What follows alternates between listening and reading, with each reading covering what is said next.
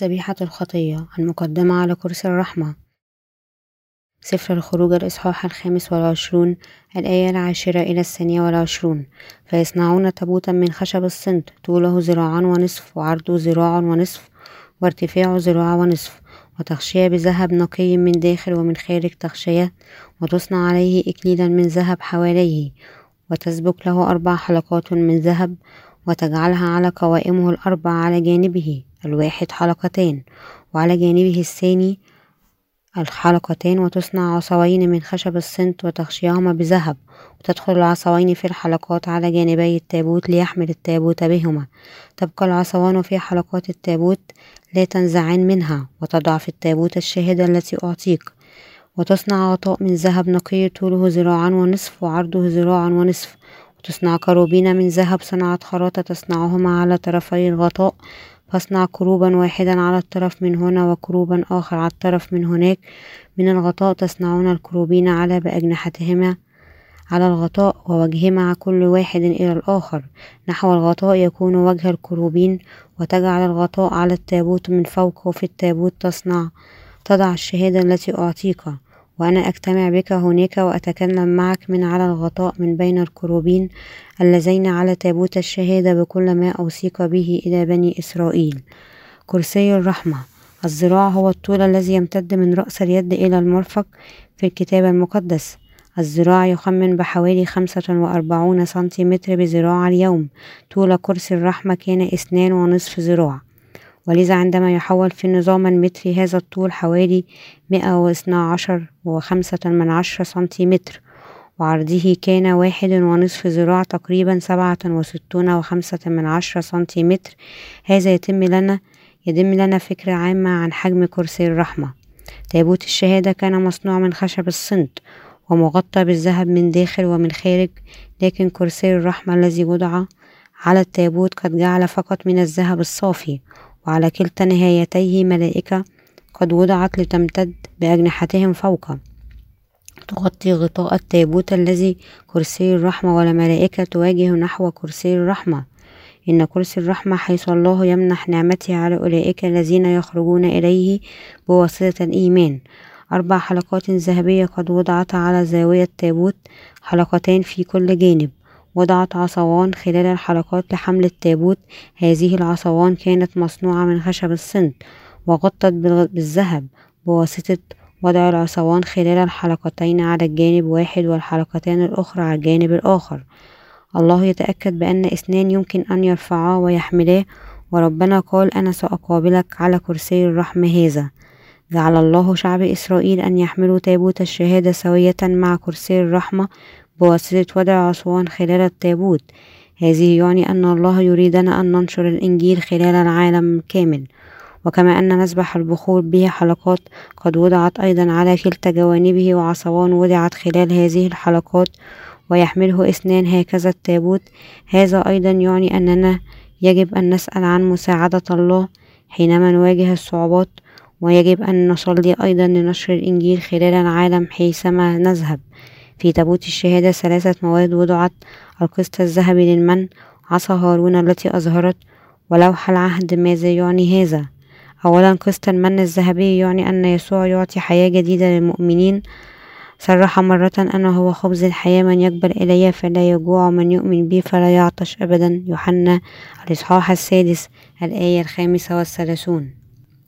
عصا هارون التي أظهرت تخبرنا أن يسوع المسيح هو رب القيامة وهو الذي يعطينا حياة أبدية. إن لوح العهد يخبرنا أننا حتما يكون مدينين إلى الموت أمام الناموس وعلى أي حال رحمة الله عظيمة حتى أنه غطى كل دينونة آثامنا بلعنة الناموس. كرسي الرحمة كان مناسب كما ينير التابوت خشية أن لعنة الناموس يجب أن تخرج. الله قد أكمل كرسي الرحمة بالذبيحة التامة بابنه يسوع جميع المؤمنين بإنجيل الماء والروح يمكن إذا أن يأتوا بلا خوف العرش النعمة كرسي الرحمة. الدم الثمين الذي قد رش على كرسي الرحمة. نحن يجب أولا أن نجد ما هو اللغز المخفي في كرسي الرحمة مرة كل سنة. رئيس الكهنة يأخذ دم الذبيحة ويدخل في قدس الأقداس ويرش دم الذبيحة على كرسي الرحمة بالضبط سبعة مرات. الله قال بأنه يقاتل يقابل بني إسرائيل على كرسي الرحمة ويقابل الله كل من عنده نفس إيمان رئيس الكهنة أي الإيمان بمغفرته للخطية المعلن في النظام القرباني. دم الذبيحة الذي يرش على كرسي الرحمة يبين دينونة الله للخطية ورحمته للبشرية. في يوم الكفارة اليوم العاشر من الشهر السابع هارون رئيس الكهنة يضع يديه على الذبيحة لينقل كل الآثام السنوية لبني إسرائيل ويذبحها ليسفك دمها. وبعد ذلك يأخذ هذا الدم داخل الحجاب ويرشه على كرسي الرحمة. لوين الإصحاح السادس عشر الآية الحادية عشر إلى السادسة عشر. وهكذا خلال الدم الذي رشه الله يقابل شعب إسرائيل ويقدم لهم بركة مغفرة الخطية ونعمة الله كانت على شعب إسرائيل بالنظام القرباني بوضع الأيدي على الحيوان القرباني ودمه. الله رفع آثامهم بعدل وأعطاهم رحمته ومغفرة آثامهم بواسطة النعمة. كيف إذن يمكن أن ننال هذه النعمة؟ بأي كلمة طهر الله كل آثامنا تماما. الله مكنا أن ندرك أننا يجب أن يكون لنا الإيمان الذي يعرف ويؤمن بالحقيقة الظاهرة في النظام القرباني. ليمكن أن ننال العطية التي هو منحها إياها. الله أتم بره بهذين العملين ووضع الأيدي على رئيس الزب... على رأس الذبيحة ودمها. إن ذبيحة العهد القديم تشير لأي شيء إلى المعمودية.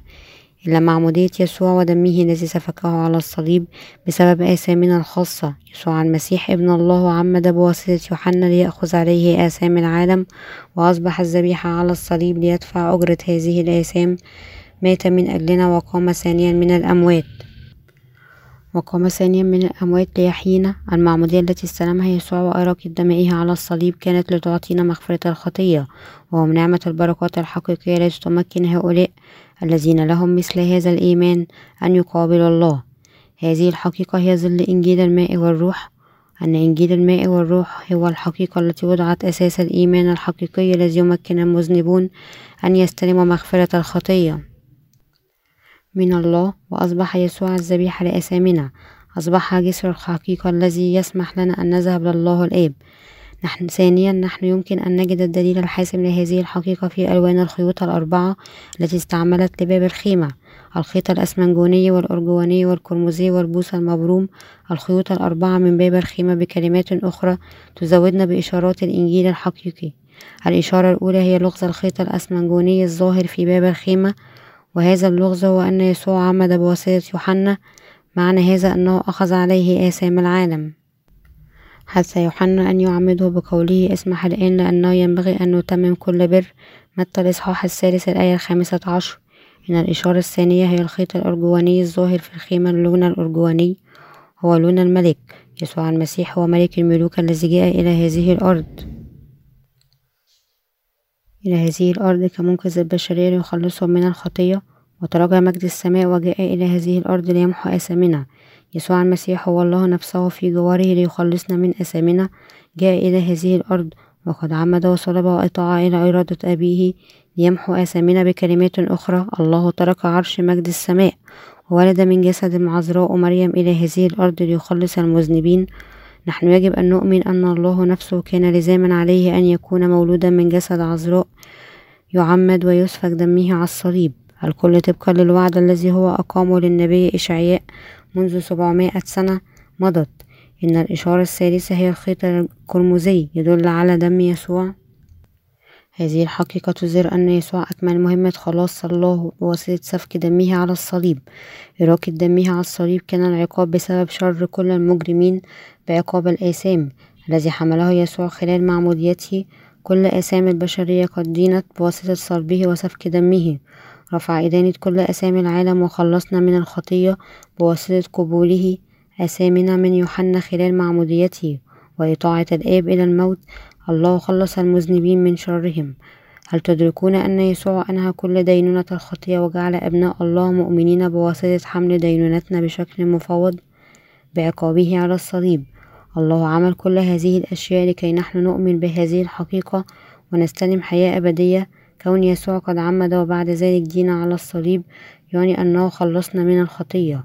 لهذا صرخ بنفسه الأخير قد أكمل.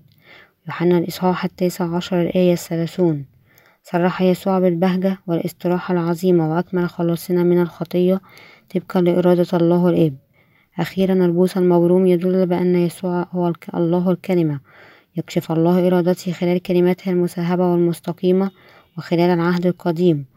وقال مقدما أنه يجيء إلى هذا العالم ويخلص البشرية بمعموديته وصلبه وهو إذا أنجز كل وعوده بالضبط في العهد الجديد لهذا يقول الكتاب المقدس في البدء كان الكلمة والكلمة عند الله وكانت كلمة الله والكلمة صار جسدا وحل بيننا ورأينا مجده مجدا كما لوحيد من الآب مملوء نعمة وحقا يوحنا الإصحاح الأول الآية الأولى والرابعة عشر. هذه الحقيقة قد مكنتنا لنغتسل من أثامنا ونصبح بيض كالثلج إن معمودية يسوع وإراقة دمائه لا شيء إلا وضع الأيدي وتكفير دينونة النظام القرباني. إنه لأن يسوع حمل على كتفه كل أثام العالم لوحده على جسد أنه سفك دمه على الصليب. كما يسوع قد عمد ليحمل آثامنا وذهب للصليب وسفك دمه عليه. معمودية ربنا عندما جاء للأرض كإنسان والدم الذي هو سفك على الصليب هو الحقيقة الظاهرة في الخيط الأسمنجوني والأرجواني والقرمزي يسوع ولد في هذه الأرض ألفين سنة مضت وأخذ عليه أسام العالم بواسطة معموديته ومات على الصليب وقام من الموت ثانيا في ثلاثة أيام. شوهد الأربعين يوما بعد ذلك وبعد ذلك صعد على يمين عرش الله هذه هي الحقيقة الظاهرة في الخيط الأسمنجوني والأرجواني والقرمزي. الله يخبرنا أن نثق بهذه الحقيقة أنه قد خلصنا من الآثام بواسطة رفعه آثامنا. وعندما نؤمن بهذه الحقيقة يقول الله لنا الآن أنتم قد أصبحتم أبنائي أنتم لستم مذنبين. أنتم شعبي ولم تعودوا مذنبين أنا خلصتكم من أثامكم. ودينونتكم ولعناتكم وخلصتكم بحبي غير المشروط. لأنك غالي علي أنا خلصتك بدون أي شرط لأنني أحبك. أنا خلصتك بمفردي. ليس فقط أحببتك لكن قدمت حبي في الحقيقة لك بهذه الطريقة. عندما توجهنا إلى الرب كمساكين الروح يبين لنا أنه قد خلصنا بالخيط الأسمنجوني والأرجواني والقرمزي الرب جاء إلى الأرض وعمد واحتقر ودينا إلى الموت على الصليب وقام من الموت ثانيا. وصعد إلى السماء. يقابل الله كل من يؤمن بحبه الخلاصي يمنح الله نعمة الخلاص لأولئك الذين يؤمنون. خلاصه قد حول المخلوقات المجردة إلى أبناء الله. الله يقول لنا أنتم الآن أبنائي أنتم أبنائي وبناتي. أنتم لستم بعد أبناء للشيطان ولكن أبنائي أنتم لستم مخلوقات بعد. لكن شعبي الخاص قد رفعت كل أسامكم خلال بني يسوع ابني يسوع. أنا قد جعلتكما شعبي الآن وأنتم أصبحتم شعبي بواسطة الإيمان.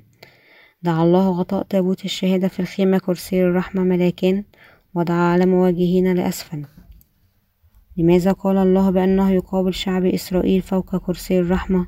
السبب لهذا أن الله أعاد أسامى شعب إسرائيل بواسطة قبول دم الحيوان القرباني الذي عبرت إليه آثامهم بوضع الأيدي.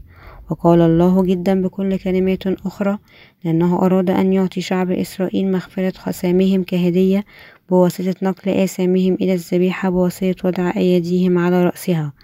بواسطة دفع هذه الذبيحة لأجرة هذه الآثام وبشكل مفوض لأجلهم ليمحو شر شعبه لأن الله ما يتمكن أن يقابل المذنبين بدون تقدمة الكفارة. كان خلال هذه الذبيحة أنه رفع آثامهم وقابلهم. جعل الله شعب إسرائيل يحدد اليوم العاشر من الشهر السابع كيوم الكفارة. وجعل رئيس الكهنة أن يعبر آثام السنة الماضية لشعب إسرائيل للذبيحة ويعطي دم هذه الذبيحة إليه.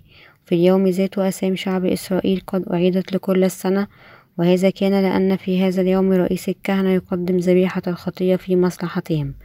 نظام العهد القديم القرباني لنجاة المذنبين من نقائصهم كما يقول اللاويين الإصحاح الأول الآية الرابعة ويضع يده على رأس المحرقة فيرد عليه للتكفير عنه كل أسامي الخاطي قد عبرت إلى كبش الفداء في الحقيقة بواسطة وضع أيديه على رأس الذبيحة ويقبل الله بكل سرور نوع الذبائح التي يعطي بالإيمان الذي يؤمن بكلمته حقا. هذه كانت الخطوة الأولى والأساسية للنظام القرباني الذي أسسه الله لشعبي بني إسرائيل. ثم الشخص يقطع حنجرته ويصب دمه ويقدم هذا الدم إلى الكهنة. كهنة إذن يضع هذا الدم على قرون مذبح المحرقة ويضع جسده على المذبح ويحرقوه ويقدمه الله كذبيحة خطية للآثام. هذا كان ناموس الخلاص الذي وضعه الله ليعيد في الحقيقة كل آثام الخاطئ. وعلى أي حال في يوم الكفارة اليوم العاشر من الشهر السابع الله سمح لشعبه أن يقدم يقدموا ذبيحة التي يمكن أن ترفع آثام السنة السابقة في ذلك اليوم. رئيس الكهنة ممثل كل بني إسرائيل كان يجب أن يعد تيسين ويلقي هارون على التيسين قرعتين قرعة للرب وقرعة العزازيل ويقرب هارون التيس الذي خرجت عليه القرعة للرب ويعمله ذبيحة خطية. لوين الإصحاح السادس عشر الآية الثامنة إلى التاسعة. هو كان يجب أن يمدد يديه على رأس التيس الأول بنقل أسام السنة الماضية لكل بني إسرائيل إلى الذبيحة ويسفك دمه بواسطة قتله في الحقيقة ويدخل قدس الأقداس ويرش الدم بأصبعه على كرسي الرحمة على الجانب الشرقي وأمام كرسي الرحمة سبعة مرات بواسطة قبول دم الذبيحة هذا. الله يطهر آثامهم ووافق عليهم كشعبه الخاص. بعد هذا رئيس الكهنة يأتي من الخيمة ويقدم التيس الآخر أمام بني إسرائيل. وينكر آثام شعبه حقا ويضع يديه ثانيا على رأس الذبيحة ويعترف أنقل كل الآثام التي ارتكبها شعبي خلال السنة الماضية إلى هذه التقدمة ويرسل التقدمة في الصحراء بواسطة يد رجل مناسب. هذا التيس كان لزاما عليها أن يبعث في البرية القحل ليموت اللويين ليموت اللويين الإصحاح السادس عشر الآية العشرون إلى الثانية والعشرون. هذا يخبرنا أن آثام شعب إسرائيل رفعت كلية وتماما بذبائح الإثم التي قدمت في يوم الكفارة. كبوش الفداء تشير للا شيء إلا ليسوع. تظهر هذه التقدمة للخطية ويقد خلال حقيقة الخلاص الذي أكمله يسوع المسيح بواسطة معموديته من يوحنا وصلبه ليمحو آثام كل شخص في هذا العالم. وعد الله أن يقابل شعب إسرائيل فوق كرسي الرحمة. عندما يقدموا الذبيحة القانونية خلال رئيس الكهنة شعب إسرائيل اعتبر رئيس الكهنة وكرسي الرحمة سمين لأنه كان رئيس الكهنة يقدم ذبيحة الخطية سنويا في مصلحتهم وكرسي الرحمة كان يغفر لهم شرورهم وعلى نفس النمط يسوع صالحنا مع الله بعدما قدم ذبيحة واحدة بجسده لأجل آثامنا إلى الأبد خلال معموديته وإراقة دمه. لهذا نحن لا يمكن أن نقدم الشكر الكافي للرب يسوع وأننا يجب أن نثق بمعموديته مع صلبه. كرسي الرحمة أحكم الإغلاق على لوحي الحجارة للوصايا العشرة اللذين قد وضع داخل تابوت الشهادة. عند جبل سيناء الله أمر موسى أن يضع لوحي الحجارة المكتوب عليها الوصايا العشرة داخل تابوت الشهادة وأن يحكم غلق التابوت عليها بكرسي الرحمة. الله عمل هذا لأنه أراد أن يمنح حبة الرحيم لبني إسرائيل لأنهم لم يتمكنوا أن يحفظوا الناموس.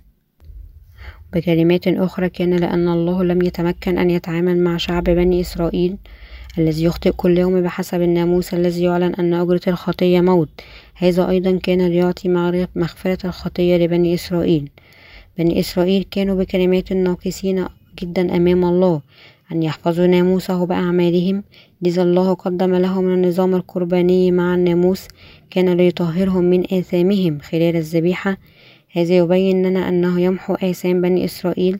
الله طلب منهم أن ينقلوا آثامهم إلى الذبيحة بواسطة وضع أيديهم على رأسها وأن يقتلوها في مصلحتهم بواسطة قطع حنجرتها. الله قدم ناموس حب حب حبه للخلاص سويا مع ناموس غضبه إلى شعب إسرائيل. في حد ذاته نحتاج أيضا أن نثق بالحقيقين المحوريتين لخلاص الله معبودية المسيح من يوحنا والدم الذي سفكه على الصليب. الحيوان القرباني لذبيحة الخطية في العهد القديم كان جسد المسيح في العهد الجديد. التقدمات الذبائحية التي قدمت إلينا في الكتب المقدسة كانت حب الله الرحيم الذي يمحو كل آثامنا. الآن كما سبق لننال الفداء من آثامنا. نحتاج بالتأكيد لذبيحة الكفارة منذ عهد بعيد ليمحو الآثام البشرية. كان يجب أن يكون هناك عدالة الله وحبه الرحيم لأن عدالة الله يجب أن تحاكمنا. إذا نحن عندنا خطية نحن كان يجب أن نطهر آثامنا بواسطة نقلها إلى ذبيحة الخطية. هناك قول مشهور في كوريا أكره الخطية لكن لا تكره المذنبين. الله كره آثامنا لكنه ما كره نفوسنا. الله ليمحو آثام أرواحنا احتجنا إلى وضع أيدينا على ذبيحة وسفك دمها وتقديمها إليه في العهد القديم. أن الله عوض شعب إسرائيل يعني أن الله قد قبل تقدمتهم للذبيحة وغفر آثامهم. بالنسبة لشعب إسرائيل الصانع الوحيد للناموس كان هو الله يهوى الذي كشف نفسه أمام شعب إسرائيل هو الذي يوجد لوحده يتعرف على الله بقدر المشرع الوحيد للناموس. ونحن يجب أن نتعرف على أنه الله كلنا ويقبل النظام القرباني الذي وضعه ليمحو آثامنا خلال النظام القرباني الذي أسسه الله. نحن قادرون أن ندرك فقط كم أحبنا الله كثيرا وكم بشكل مستقيم هو خلصنا من الخطية وخلال ناموس الله قادرون أن ندرك كيف نحن ببساطة لا يمكن أن نحفظ وصاياه من أساساتنا. نحن سبق أن كنا وثنيين أمام الله ونرتكب كل أنواع الشر والذنوب. نحن لا يمكن إلا أن نعترف بأننا كان مصيرنا إلى جهنم بسبب آثامنا في أي وقت. لهذا الله نفسه كان يجيء إلينا كمخلص. يسوع المسيح قدم جسده كالذبيحة لآثام العالم إلى الأبد. وقدم نفسه بالطريقة نفسه بالضبط كذبيحة الخطية للعهد القديم خاصة الواحدة المبينة في الفقرة في يوم الكفارة بواسطة وضع الأيدي على رأس الذبيحة وإراقة دمائها لوح الحجارة في تابوت الشهادة وكرسي الرحمة كان ضروريا بالتأكيد لشعب بني إسرائيل لينالوا مغفرة آثامهم. أنت وأنا الذين نعيش في هذا العصر يجب أن نعرف ونؤمن من هو إلهنا وماذا يخبرنا وخلال ماذا قد جعلنا ننال مغفرة آثامنا خلال حقيقة الخيط الأسمنجوني والأرجواني والقرمزي والبوص المبروم الظاهرة في باب الخيمة في العهد القديم. الله قد دعاك ودعاني قبلنا وأعطانا الإيمان الذي يؤمن الذي يؤمن بهذا. يدل الخيط الأسمنجوني بالضبط على معمودية يسوع. دعنا نتحول إلى متى الإصحاح الثالث الآية الثالثة عشر إلى السابعة عشر حينئذ جاء يسوع من الجليل إلى الأردن. إلى يوحنا ليعتمد منه ولكن يوحنا منعه قائلا أنا محتاج أن أعتمد منك وأنت تأتي إلي. فأجاب يسوع وقال له أسمح الآن لأنه هكذا يليق بنا أن نكمل كل بر. حينئذ سمح له فلما اعتمد يسوع صعد للوقت من الماء وإذا السماوات انفتحت فرأى روح الله نازلا مثل حمامة. وأتي عليه وصوت من السماوات قائلا هذا هو ابن الحبيب الذي به سررت. وخلال الذبائح المقدمة تحت النظام القرباني للعهد القديم الله الآب بين في الحقيقة أنه ينقل كل آثام العالم لابنه الوحيد يسوع المسيح يوحنا المعمدان في الحقيقة. عمد يسوع لينجز كل بر لأن آثام العالم قد عبرت ليسوع عندما هو حقا قد عمد بواسطة يوحنا. الذين يؤمنون بهذا أصبح ممكنا أن ينالوا الفداء من آثام قلوبهم. هذه المعمودية التي استلمها يسوع لها معنى مختلف بالكامل من معمودية الماء التي استلمها الشعب كطقوس ليصبحوا مسيحيين بكلمات أخرى. معمودية الماء التي يستلمها الناس اليوم بشكل مجرد هي إشارة خارجية لتحولها للدين المسيحي. يسوع عمد في نهر الأردن ليأخذ عليه آثام العالم بوضع يدي يوحنا المعمدان. ممثل البشرية المعمودية التي استلمها كانت المعمودية التي أنجزت البشرية. وعد الله بالخلاص أبدي لمغفرة الخطية الذي أسسه الله خلال النظام القرباني في اللويين كون يسوع أخذ عليه آثام العالم شخصيا بواسطة معموديته ونزف إلى الموت على الصليب ليدفع أجرة هذه الآثام كان ليخلصنا من كل آثام العالم أن الله جعل ابنه يكون معمد بواسطة يوحنا. أسمح الآن لأنه ينبغي أن نتمم كل بر. متى الإصحاح الثالث الآية الخامسة عشر؟ لأنه هنا تعني أن يسوع يأخذ عليه آثام البشرية للعالم بواسطة معموديته. لأن يوحنا عمد يسوع وآثامنا نقلت إليه. كان لأن يسوع المسيح أخذ عليه آثامنا بمعموديته وسفك دمه ومات بدلا عنا. إن معمودية يسوع هي حب الله البازل ومغفرة الخطية. بعدما قبل في الحقيقة آثامنا المنقولة إليه غطس في الماء وإن التغطيس يدل على موته وخروجه من الماء يشهد لقيامته مقدما. يسوع خالقنا ومخلصنا. إنه حقيقي أن يسوع المسيح جاء إلينا هو الله نفسه الذي خلق الكون وكل الأشياء فيه. تكوين الإصحاح الأول الآية الأولى قال في البدء في البدء خلق الله السماوات والأرض. تكوين الإصحاح الأول الآية الثالثة قال ثم قال الله ليكن نور فكان نور. يوحنا الإصحاح الأول الآية الثالثة أيضا يقول كل شيء به كان وبغيره لم يكن شيء مما كان خلق يسوع المسيح المسيح الكون الكامل في الحقيقة مع الآب والروح القدس. فيليبي الإصحاح الثاني الآية الخامسة إلى الثامنة تقول فليكن فيكم هذا الفكر الذي في المسيح يسوع أيضا الذي إذا كان في صورة الله لم يحسب خلصة أن يكون معادلا لله لكنه أخلى نفسه وأخذ صورة عبدا وصار في شبه الناس وإذا وجد في الهيئة كإنسان وضع نفسه وأطاع حتى الموت موت الصليب. هو الخالق الحقيقي الذي جعل هذا العالم وخلقنا نحن البشرية ليخلصنا من الخطية. هذا الرب نفسه جاء إلينا كإنسان وأخذ عليه آثام العالم بواسطة معموديته من يوحنا. جعل المسيح في الحقيقة شعب إسرائيل أن يصنعوا كل أبواب الخيمة من خيط الأسمنجوني والأرجواني والقرمزي والبوص المبروم وكونه جعلهم يستعملون خيط الأسمنجوني والأرجواني والقرمزي والبوص المبروم لأبواب الخيمة. يظهر نيته أن يخلص كل البشرية من آثامهم ليأخذ عليه آثام العالم بالمعمودية التي استلمها يسوع من يوحنا ليدفع أجرتها بدمه على الصليب. في العهد القديم المذنبون قدموا ذبيحتهم إلى الخيمة ونقلوا آثامهم إليها. بوضع أيديهم على رأسها أمام مذبح المحرقة ويسفكوا دمها بواسطة قطع حنجرتها ويقدموا هذا الدم للكهنة. ثم أن الكهنة يقدمون هذه التقدمة إلى الله بواسطة وضع الدم على القرون الأربعة لمذبحة المحرقة وصب البقية على الأرض. في يوم الكفارة عندما رئيس الكهنة يأخذ دم الذبيحة ويضع عليه يديه في قدس الأقداس ويرشها على كرسي الرحمة الله قبل دم الذبيحة هذا كالمفوض لأجل دينونة شعبه. لماذا الحيوان القرباني كان لزاما أن يقتل؟ لأنه أخذ كل آثام شعب إسرائيل خلال وضع يد رئيس الكهنة على رأسه وسفك دمه وكان بكلمات أخرى نتيجة وضع الأيدي هذه هكذا قبل الله دم الحيوان القرباني والرائحة الحلوة من جسدها المحترق على المذبح ولذا غفر آثام شعب إسرائيل.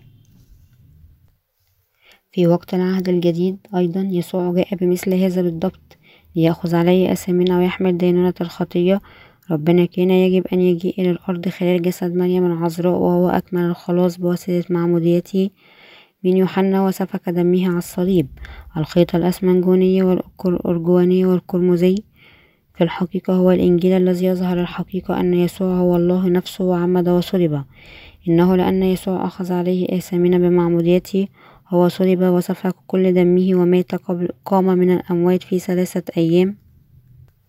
وأصبح هو المنقذ لنا. نحن الذين نؤمن وجلس على يمين عرش الله. يسوع المسيح مكن أولئك الذين يؤمنون به في الحقيقة كمنقذهم أن يدعوا الله كآبائهم. الآب بواسطة غفران كل آثامهم أمام الله الآب. خلال معموديته ودم الصليب المسيح أنجز تنظيف أثامنا ورفع دينونة آثامنا في مكاننا. هو قد أصبح مخلص العالم في حد ذاته ويجب أن نؤمن أن باب الخيمة في العهد القديم جعل بواسطة نسيج خيط أسمنجوني وأرجواني وقرمزي وبوس مبروم ويجب أن نؤمن أنه في أنه فيها العهد الجديد المسيح مخلصنا. في الحقيقة جاء للأرض وأخذ عليه آثام العالم بمعموديته ورفع دينونة كل الآثام على الصليب. لذا نحن يجب أن نستلم مغفرة آثامنا. كمسيحيين كيف ننتبه كثيرا لكلمته؟ سفر الخروج الإصحاح الخامس والعشرون الآية الثانية والعشرون يقول وأنا أجتمع بك هناك وأتكلم معك من على الغطاء من بين الكروبيم الذين على تابوت الشهادة بكل ما أوثيق به إلى بني إسرائيل حيث تقترب أنت إذا إلى إنجيل الماء والروح إنجيل التكفير. من أين قال الرب بأنه يتكلم إلى مؤمنون منكم بيسوع كالمخلص؟ في سفر الخروج الإصحاح الخامس والعشرون الآية الثانية والعشرون قال بأنه يعطيكم أنتم جميعا وصاياه من فوق غطاء تابوت الشهادة إلى شعب إسرائيل في العهد القديم. الله قال بأنه يتكلم إليكم عن كل شيء من على الغطاء ويجب أن تدركون أن هذا هو وعد الله الذي هو يقود حياتكم بعد.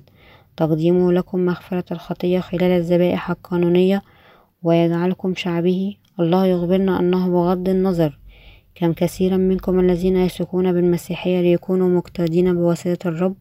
استثق بيسوع بينما تبقى جاهلا بحقيقة إنجيل الماء والروح إذا هو لا يمكن أن يقودك في حد ذاته.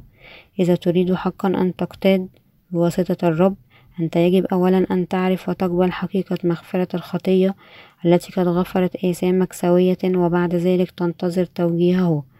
هناك شيء واحد الذي أريد أن أخبرك به وأنه إذ تريد أن تصبح ابنا لله وإذا تريد أن تصبح جزء من كنيسته أنت يجب أن تنال الفداء. من آثامك بواسطة أن تثق بإنجيل الماء والروح لغز الخيط الأسمنجوني والأرجواني والقرمزي فقط بعد هذا يمكن أن نستلم أيضا وصايا الرب التي تكلم بها من فوق تابوت الشهادة. ويجب أن نتذكر ونؤمن أن الرب أمرنا دائما وقاد حياتنا. عندما نحن يكون لنا الإيمان في إنجيل الماء والروح الذي يمكننا أن ننال مغفرة الخطية. هل تستلم الآن وصايا الرب من فوق كرسي الرحمة؟ أم هل تنبع الرب مستندا على مشاعرك الخاصة؟ مشاعرك الخاصة وعواطفك لا يمكن أن تبني إيمانك لكن فقط تقودك إلى التشويش. استطلب أن تنبع وصايا الله تتبع وصاياه من فوق تابوت الشهادة وأنت يجب أن تدرك وتؤمن أن الخيط الأسمنجوني والأرجواني والقرمزي والبوس المبروم في الخيمة هي مغفرة الخطية التي الله أعطانا. هللويا. أشكر الله لمعمودية الرب ودم الصليب وقوته وحبه الذي قد خلصنا من آثام العالم.